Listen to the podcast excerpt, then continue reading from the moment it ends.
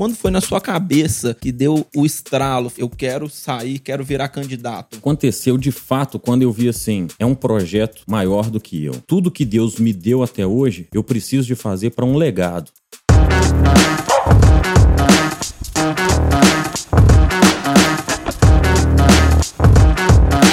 Fala galera, eu sou o Ciro Pereira, para você que não me conhece. Estou iniciando hoje numa nova plataforma, no podcast. Ou podcast, né? No mineirês, no brasileirês, como a gente gosta de falar. E hoje eu tô aqui com o Luiz Rosas, que está me acompanhando aqui para a gente falar um pouco de como eu cheguei aqui à Câmara Municipal. Hoje estou como vereador. Seja bem-vindo, Luiz. Exatamente, muito obrigado, vereador. Essa história que a gente está começando aqui hoje, através desse podcast, ela não começa no ano de 2021, né? Isso vem desde 2016, Ciro. É, na realidade, eu sempre gostei, né, de política, sempre me envolvi, sempre acompanhei e apoiei vários candidatos, mas foi em 2016 que eu senti no coração mesmo de iniciar esse projeto, de começar a buscar um pouco mais de informação para de fato ser um candidato, ser alguém que pudesse colocar o nome à disposição da cidade. Agora, para a gente entrar nesse projeto, você tinha que ter uma base, né? Então, me fala um pouquinho, qual que é a sua formação para o pessoal te conhecer mais, por que, que você se tornou vereador? Qual que era a sua base para ingressar nessa vida política? Bom, sou formado em administração, eu tenho algumas especializações também em administração internacional, marketing internacional, pelo Seda College na Irlanda. A minha base é que eu trabalhei também durante muitos anos na Federaminas, que a Federaminas é a Federação das Associações Comerciais e Empresariais do Estado de Minas Gerais. Lá eu fui consultor de negócios internacionais e também por causa da igreja, né, que é a minha maior base, que é onde eu fui criado, que é ali a oitava igreja presbiteriana onde meu pai, pastor Jeremias, é o pastor titular lá. O que, que um consultor de negócios internacionais faz, Ciro? Basicamente, a gente analisa oportunidades de negócios fora do Brasil,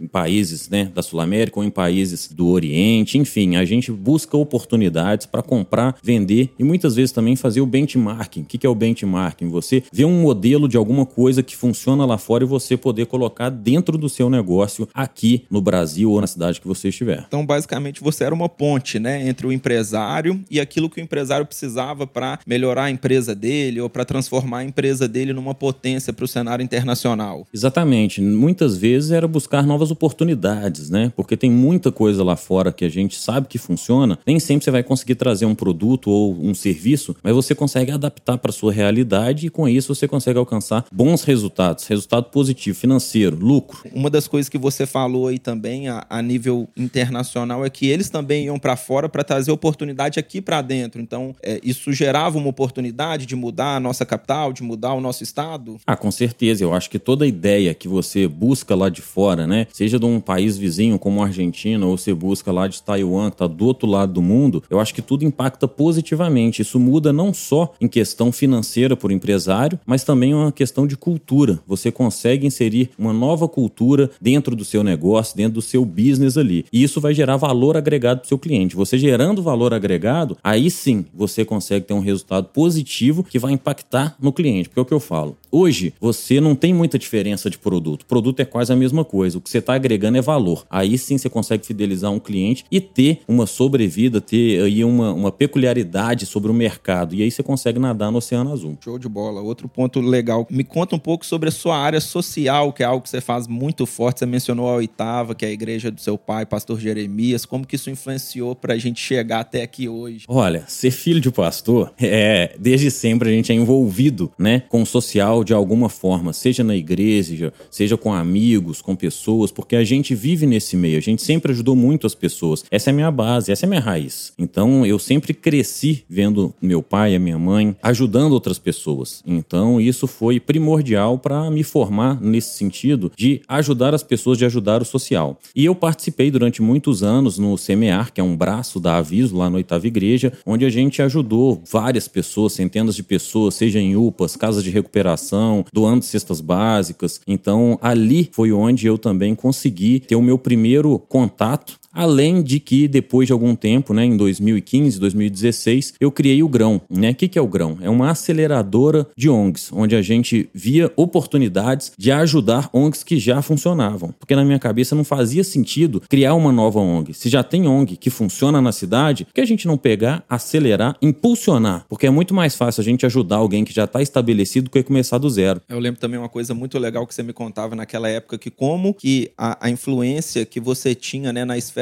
empreendedora, na esfera com os empresários, auxiliava né, nesses projetos, porque você acabava sendo uma ponte né, entre o empresário com o recurso e o projeto social que precisava de recurso. Né? Isso acabou sendo uma marca do Grão. Né? Fala um pouquinho do Cores do Morro, que eu acho que é uma das experiências mais legais que o Grão já teve. Olha, o que, que consistia o Cores do Morro? Cores do Morro era onde a gente juntavam jovens, pessoas que queriam ajudar a comunidade. A gente fez isso na Pedreira, a gente fez isso lá no Alto Vera Cruz, onde se uniam para pintar as casas das pessoas que ali moravam. Ó, oh, gente, só uma pausa. Você que vê o vereador no Instagram dele de social, não imagina ele com um pincel na mão pintando casa, viu? Eu vou te falar que é uma qualidade tanto quanto comandar o legislativo da nossa cidade. Ó, oh, confesso que como pintor eu acho que eu sou um ótimo parlamentar. Mas a gente fazia de coração. A ideia era realmente levar um pouco mais de dignidade para as pessoas, para aquelas casas que eram pintadas. Aquele local também ficava mais visível, então o índice de criminalidade naquele lugar ele era dispersado porque tinha uma maior visibilidade naqueles lugares. O projeto chegou a ganhar um prêmio, não foi, da prefeitura por é, diminuir o número da criminalidade dentro daquela região. Sim, quem me apresentou, inclusive, esse projeto foi um grande parceiro, um grande amigo que é o pastor Tiago Guedes, que participou de tudo isso, me apresentou e ali a gente começou uma bela amizade por causa desse projeto, que alguém tem um coração muito voltado para o social. E o que a gente acredita é justamente isso. Não é o assistencialismo puro, mas como que você consegue transformar de fato a vida de alguém. É o que eu falo, o maior programa social é o emprego, mas muitas vezes você precisa de sanar uma necessidade básica que uma pintura às vezes pode trazer uma dignidade para uma família correr atrás dos sonhos delas ainda mais. É mesmo, eu, eu lembro que teve um sábado de manhã, 8 horas da manhã, tinham 300 jovens reunidos nesse projeto. É, a gente vê como que o bom exemplo, né, a vontade de ajudar acaba cativando outras pessoas, né? E, e eu lembro que talvez foi até lá, né, que começou a surgir aquele burburinho, o pessoal te pedindo, Ciro, por que, que você não sai vereador? Por que, que você não vira nosso representante? É, eu acredito que assim, alguém para ser um vereador, ser um deputado estadual, federal, o que quer que seja, qualquer cargo público, eu acho que as pessoas em primeiro lugar que tem que querer. Você não pode ser candidato de si mesmo, né? Então foi muito legal porque as pessoas começaram a ver em mim uma liderança e alguém que poderia de fato ajudar a cidade, alguém que tem o lado empresarial, que pensa na economia, mas também que pensa na sociedade, no mais pobre, no mais carente, e como que a gente consegue unir isso e trazer para o legislativo pautas positivas que vão impactar a vida dessas pessoas. Então foi ali onde começou a surgir, né, pela liderança, pela visibilidade que a minha família tem na cidade também, que a gente começou a ter esse burburinho na cidade. Ó, pouca gente sabe, mas a gente estava dentro da academia quando o Ciro me falou, cara, tô pensando em me candidatar para vereador. E desde aquele dia ali a gente nunca parou de falar desse projeto, mas quando foi na sua cabeça que deu o estralo, falou assim, cara, eu tenho minha vida no meio empresarial, tenho os projetos sociais, eu quero sair, quero virar candidato? Bom, quando que isso aconteceu? Isso aconteceu de fato quando eu vi assim, é um projeto maior do que eu, porque eu acredito que o Brasil passou por grandes transformações nos últimos anos, 2014, 2015, o povo foi para a rua, depois 16 também. Então, começou a vir um sentimento em mim em que tudo que Deus me deu até hoje, eu preciso de fazer para um legado, para deixar algo maior do que o Ciro, maior do que as coisas que eu tenho, maior do que a minha família família. Isso é um projeto onde a gente se doa, onde a gente se coloca como alguém que vai realmente representar as pessoas. E, e hoje, como vereador, você acredita que tudo fez sentido, tudo tinha um propósito para acontecer desde 2016 até hoje? Você acha é, como que você vê essa jornada até aqui, Ciro? Porque assim, eu te conheço muito de perto, né? Mas o pessoal em casa não sabe o sentimento, né? Como que foi difícil chegar até aqui? Cara, foi difícil demais. Inclusive, a minha filha nasceu em agosto de 2020. Isso é história para um episódio só, viu, vereador?